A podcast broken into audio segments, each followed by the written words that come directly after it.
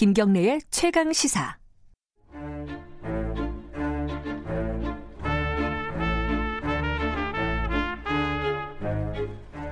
네. 김경래 최강 시사 듣고 계십니다. 수요일마다 돌아오는 최강 시사 영화 코너 스포일러 최강의 영화 평론가 오늘도 함께 하십니다. 안녕하세요. 예, 안녕하세요. 오늘은 어, 중국의 그 신종 코로나 바이러스 네. 어, 요거를 계기로 네. 어, 전염병을 다룬 영화를 좀 알아볼게요. 네. 뭐 당장 떠오르는 게 몇 가지가 있는데 어떤 영화를 들고 오셨나요? 우리나라 영화는 일단 많은 분들이 아마 이 영화부터 탁 떠올리실 것 같은데요. 어, 지난 2013년에 개봉한 장혁 씨, 수혜 씨 주연의 영화죠. 감기. 감기. 예. 근데 그냥 우리가 흔히 앓고 마는 그런 감기가 아니에요. 이 영화 속의 감기는. 한 번 걸리면 이게 바로 뭐, 설정이 한 이틀인가 안에 죽는 그런 병이었던 것 같습니다. 맞습니다. 근데 예. 감염 속도가 초당 3.4명. 와. 예, 1초에 3.4명이 감염이 된다는 얘기죠. 그리고 치사율은 100%. 한 예. 번 감염되면 그냥 바로 목숨을 잃는 거예요. 예, 이 극적으로 약간 좀 과장된 예. 그런 전염병 그렇죠. 설정인 예, 거죠. 예. 이게 예. 이제 어 우리나라 특히 특정 장소로 이제 들어와요. 이게 그죠. 영화 속에서는 성남으로 설정이 되어. 있습니다. 예, 분당 쪽. 그 그게 당시 영화 나왔을 때 굉장히 화제였어요. 네. 어, 분당 그 중산층들의 예, 예. 어떤 어떤 심리라고 할까요? 그러니까 그런 부분들을 되게 정면으로 다뤘다 이래가지고. 예, 그래서 뭐 당시 그 지역 주민들이 영화에 대해서 불만을 토로하지 않은 게 좀 신기할 정도로 그랬네요. 또 보니까 성숙한 주민들이죠. 예. 뭐그 영화인데 뭐 이러면서 아, 분당 시민 화이팅. 예. 아, 분당 시민이 아니죠. 분당, 분당 구민이죠. 구민이죠. 예, 예. 근데 어쨌든 어, 이 영화에서 이게 들어오는 그 음. 바이러스가 들어오는 그 루트가 어떤 건지 참 상기를 해보면 좀 의미심장한데, 예, 이게 컨테이너로 들어와요.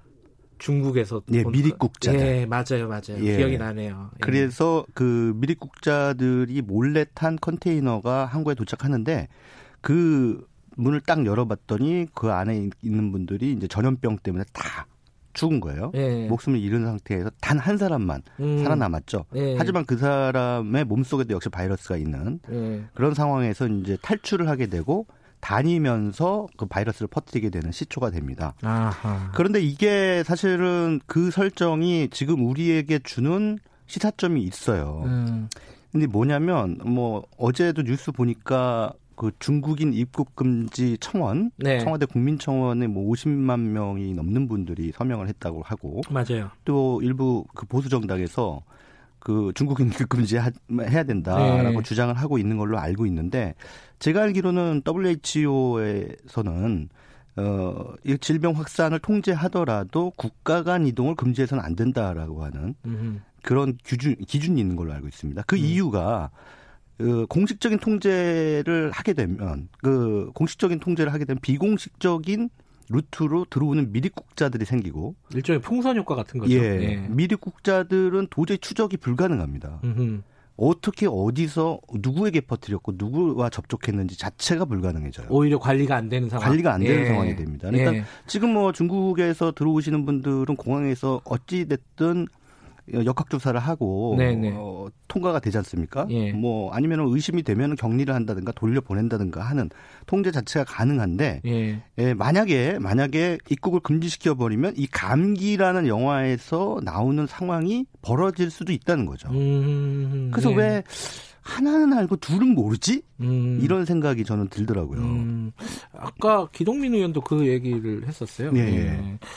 근데 이게 당시에 그런 어떤 바이러스 전파의 시초 이 부분도 이미 심장하지만은 예. 이 전염병이 확산되는 과정, 예. 이 과정이 나중에 이 메르스 전 영화예요, 사실은. 맞습니다. 메르스 예. 때랑 너무 비슷해가지고 예. 그게 참 신기하더라고요. 그렇습니다. 근데 이제 이 감기라는 영화는 어 일단 그 이런 전염병이 급속도로 확산되는 국가 재난 상황이죠. 네. 국가 재난 상황에서 이제 분당이라고 하는 특정 공간을 이제 폐쇄를 해버리고 네, 그리고 이제 그 폐쇄 때문에 그 안에서 벌어지는 상황들 네네. 뭐 여러 가지 다양한 상황들이 벌어지겠죠. 누군가는 살기 위해서 그것을 빠져나가려고 네. 하고 어쩌면 지금 그 우한의 우한, 모습도 예, 맞아요. 그와 비슷하지 않을까 이런 생각이 드는데 그러면서 동시에 이 영화는 이제 이 국가가 이런 재난 상황에서 어떻게 어떤 작용을 하고 기능을 하는가 라고 하는 이제 문제에 대해서 이제 영화 이제 문제 제기를 하죠. 음흠. 이제 뭐 영화다 보니까 어, 여기서 당연히 국가는 제 기능을 못 합니다. 음. 예, 그냥 무조건 거기서도 이런 재난 상황에서도 정치인들이나 어, 정부 관료들은 이제 손의 득실을 따지죠.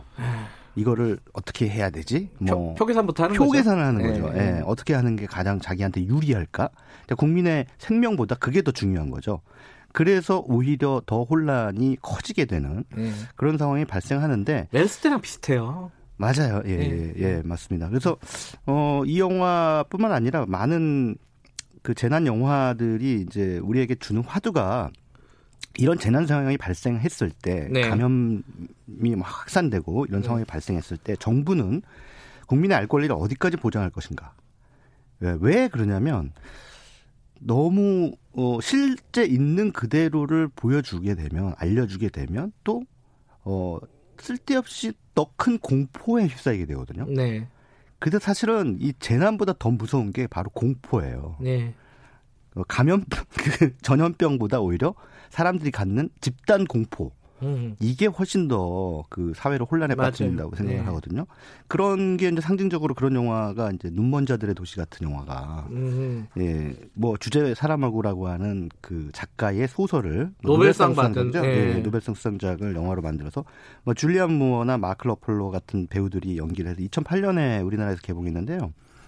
눈먼 자들의 도시는 말 그대로 사람들이 전부 이제 이게 전염이 되면 눈이 멀어버리는 그런 상황이 되는 거죠. 앞이 안 보이는 거예요. 그뭐 점염의 이유도 또 딱히 없는. 예, 그건 예. 없습니다. 예. 근데 사실은 이 작가 혹은 영화가 어, 이 뭐랄까 좀 극단적인 설정이죠. 이 설정을 통해서 보여주고자 하는 건 뭐냐면 사람들이 집단 공포에 휩싸였을 때 어떻게 반응하는가, 음. 어떤 행동을 취하는가라고 음. 하는 것들을 보여주는 거예요. 그래서 사실은 이 영화의 주인공인 줄리안 무어는 어, 자기 남편을 찾기 위해서 그 눈먼 자들이 격리돼 있는 공간으로 들어가는데 어, 거기서 혼자 누- 다 보이거든요. 음. 근데 이제 거기서 누- 자기도 눈이 안 보이는 것처럼 이제 행동을 하죠. 음. 위장을 한 상태에서 자기 남편을 계속 찾아 나서는데 그러다 보니까 누- 자기가 앞이 다 보이기 때문에 사람들이 어떻게 행동하는지를 다 볼 수가 있게 되는 거죠. 음. 그런데 정말 뭐 표현하기가 힘들 정도로 극악 무도하게 어, 행동하는 인간의 어떤 밑, 밑바닥을 이제 보여주는 거죠. 야만으로 돌아간. 예, 예, 야만으로 돌아가. 근데 이게 사실 예.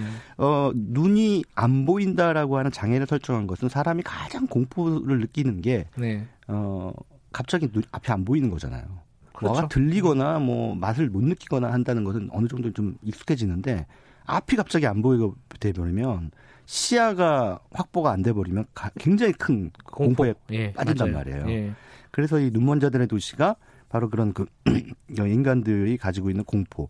어쩌면은 지금 현재 한국에서 벌어지고 있는 그 신종 바이러스에 대한 우리 국민들의 일부 반응도 바로 그런 부분에 좀 어느 정도 이 눈먼 자들의 도시가 묘사하고 있는 바와 유사하지 않는가. 음. 그래서 중국인 입국 금지 청원, 뭐 국민 청원에 50만 명이 넘는 분들이 참여를 하고 있지 않은가라는 그런 생각이 들어요. 그러면서 또 이런 상황에서는 또 항상 보면 음모론, 음. 뭔가 정부가 진실을 숨기고 있을 거야. 음. 라고 하는 그런 음모론이 또 창궐을 하죠. 음.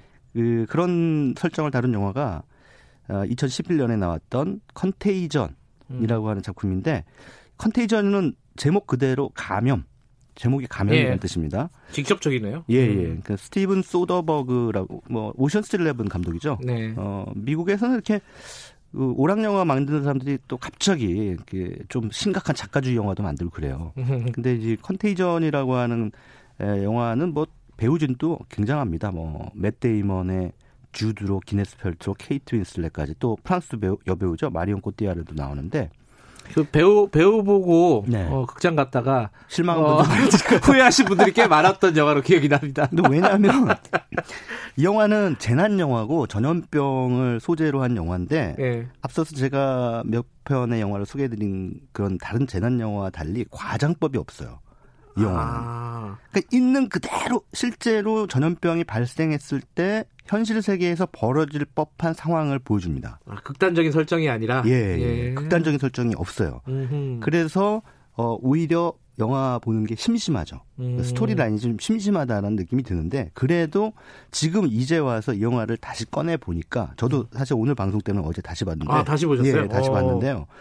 이게 우리한테 그 주는 교훈 또는 어 어떤 교육 효과가 있더라고요. 아 전염병이 발생하면 저렇게 행동해야 되겠구나. 음. 아, 이런 그, 이 시사점이 있어요. 컨테이전이라는 영화의 그 맷 데이먼이 자기 아내가 기네스 펠트로인데 중국에 갔다가 그 홍콩에 출장 갔다 와서 바이러스에 걸려서 와요. 여기 또 설정이 중국이네요. 예.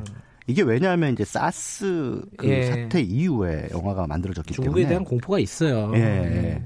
중국은 좀 약간 위생적으로 문제가 있다라고 하는 그런 그, 편견 같은 게 있죠. 편견이 있죠. 예, 예. 네. 그래서 이제 여기도 그렇게 설정이 돼 있는데 어 처음에 사실은 기네스 펠트로가 그 이 바이러스에 감염된 이유는 어 이게 이제 그 어느 중국 요리점에 가는데 거기 주방장이 그 돼지 네. 돼지 요리를 하는데 돼지를 맨손으로 이렇게 만지는 그런 장면이 등장합니다. 네.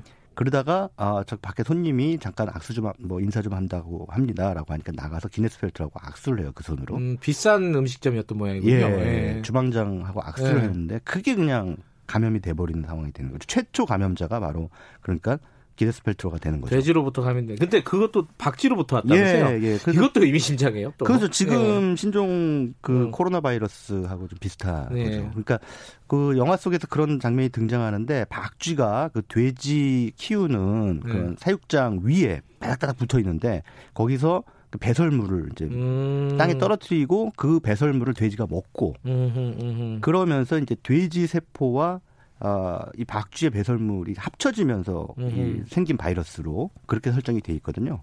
그래서 이제 기네스 펠트로가 들어오는데 미국에 와서 바로 며칠 만에 목숨을 잃어요. 음흠. 맷 데이먼이 바로 그 남편입니다. 네. 그런데 다행히 맷 데이먼은 어, 면역력이 있어서 예. 전염이 되지는 않았어요. 음흠. 그런데 이제 이게 자기 아내가 왜 죽었는지 갑자기 왜 세상을 떠났는지 어안이 벙벙하죠. 네. 근데 그런 와중에 미국 전역에서 이제 확진자 혹은 사망자들이 등, 등장하기 시작하고 음흠. 그러면서 이제 미국의 질병관리본부가 비상체계에 돌입을 하고 또 뉴스에서 보도가 되고 하면서 이제 맷 데이먼이 상황을 상황이 어느 정도 심각한지 살짝 네. 인지를 합니다.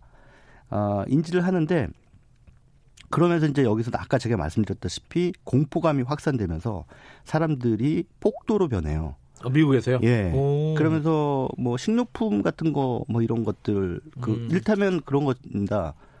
괜히 그냥 마트를 습- 습격해가지고 식료품 훔쳐가고 네. 그 뭔가 비이성적인 상황으로 치달아 버리는 거죠. 이 음. 공포가 막 확 휘슬고 지나가니까. 예, 이런 상황에서 이제 맷 데이먼이 하는 행동이 제가 보기에는 만약에 뭐 그러지 않으리라고 저는 믿고 음. 그러 지 않았으면 좋겠습니다만 만약에 대한민국에서 확진자가 뭐 한 천 명, 만 명 이렇게 생긴다. 네. 아, 상, 상상하기도 끔찍합니다만 아무튼 네. 그렇게 된다라고 하면 딱 이 맷 데이먼처럼 행동하면 된다라는 생각이 딱 들었어요. 음. 어떻게 행동하냐면 집에서 안 나와요. 아, 일단은. 예, 예, 예. 음. 집에 안 바깥으로 안 나가요. 스스로 격리하는. 예, 스스로 격리라는 거죠. 예. 그리고 손님을 들이지도 않고 음. 그리고 철 아주 정말 뭐 식량을 구하기 위해서 나가야 되는 상황이 된다. 그러면은 절대 아무것도 만지지 않는다. 음. 예. 만진다고 한다면 장갑을 반드시 끼고 만진 뒤 장갑을 버린다. 음. 이제 이런 행동을 보여줍니다. 음. 그래서 아 이게 맷 데이먼이 하는 대로 하면 딱 되겠구나. 음. 괜히 쓸데없이 공포감에 휩싸이지 말고 저렇게 음. 침착하게 행동하면 살겠구나. 그래서 결국은 자기와 자신의 사랑하는 딸을 살리거든요. 아, 그래요? 예, 예, 예. 오. 그런 설정들이 이제 이 컨테이전이라는 영화에 담겨져 있고요. 또 네. 저는 이 영화를 보면서 새로 알았는데 사람이 하루에 자기 얼굴을 몇 번 만질 것 같아요? 혹시 많이 만질 것 같은데요? 예. 몇백 번 만질 것 같은데? 3천 번 만진답니다. 예? 예. 저는 이 영화에서 아, 방금 처음 만졌어. 어떻게? 예, 예. 또 만졌어. 또 그러니까 이- 만졌어. 사실은 무의식적으로 1분에 서너 번씩 만진대요. 아, 그래요? 예, 예, 예. 아. 가만히 생각해보니까 그렇더라고요. 어, 어찌됐든, 어, 보통 공기중 감염이 되는 그런 바이러스도 있겠지만 대부분의 네. 이런 그 바이러스는 접촉을 통해서 감염되거든요. 그 음. 어떤 신체 접촉이나 감염자와의 신체 접촉이나 아니면은 매개체 접촉. 음. 감염자가 만졌던 컵이라든가 뭐 손잡이라든가 이런 네. 것들을 자기가 만졌을 때 손에 옮기는 거예요. 음. 그 손에 옮겨온 바이러스가 자기가 얼굴로 무의식적으로 손을 가져가면서 이제 호흡기를 통해서 들어가는 거죠. 아 그게 영화 영화 속에 그런 내용이 예, 나와요? 그런 내용이 나옵니다. 어, 그래서 상당히 교육적인 영화군요. 그렇구나. 음. 그런 생각이 들어서 이게 그 결국 이제 얼굴을 안 만질 수는 없잖아요, 우리가. 그렇죠. 얼굴을 안 만질 수는 없으니까 적어도 뭔가 만지는 걸 조심하자. 음. 그래서 이런 게 전염병이 막 어, 창궐하거나 어, 이런 위기 상황이 오면은 최대한 밖에 외출을 삼가고 외출을 하더라도 만지지 말고 주머니에서 손을 빼지 마라. 예, 요 정도 행동 규칙은 뭐 컨테이전한 영화를 통해서 우리가 배울 수가 있겠죠. 컨테이전 영화의 홍보 카피가 네. 아무것도 만지지 마라 이거였다고 하더라고요. 네, 네. 영화는 뭐 모든 예술이 그렇겠지만은 이 영화는 특히 이제 대중 예술이기 때문에 네. 이 시대상을 정확하게 바- 반영을 하는 경우가 많지 않습니까? 예, 제가 그 아까 잠깐 음모론 얘기를 했는데 여기서 네. 그 주드로가 그 프리랜서 저널리스트로 나오는데 네. 정부가 거짓말하고 있다. 그래서 음. 제약사하고 손잡고 어, 아. 예, 그 저기 뭐 진실을 숨기고 있다라고 하는 거를 자꾸 그 자기 블로그를 통해서 얘기를 음. 하거든요. 근데 결국은 어, 이 주드로가 그러니까 언론을 상징하는 거죠. 어, 그렇게 해가지고 이제 만든 뭐 개나리가 뭐 효과가 있다 해가지고 그걸 엄청 네. 팔아먹어요. 아, 그래서 돈을 벌죠. 장사꾼이었군요. 예, 그래서 음. 이, 이 음모론을 퍼뜨리는 건 결국은 음모론을 퍼뜨리는 자의 또 손익 계산이 배우에 깔려 있다라는 걸 보여주는 여러 거죠. 가지를 떠올리게 하는 영화군요. 네. 예. 알겠습니다. 오늘 뭐 어, 우한의 어, 네. 신종 바이러스 어, 사태를 계기로 해서 여러 가지 전염병과 관련된 영화를 살펴봤습니다. 고맙습니다. 예, 감사합니다. 최광희 영화평론가였습니다. 지금 시간은 8시 46분입니다.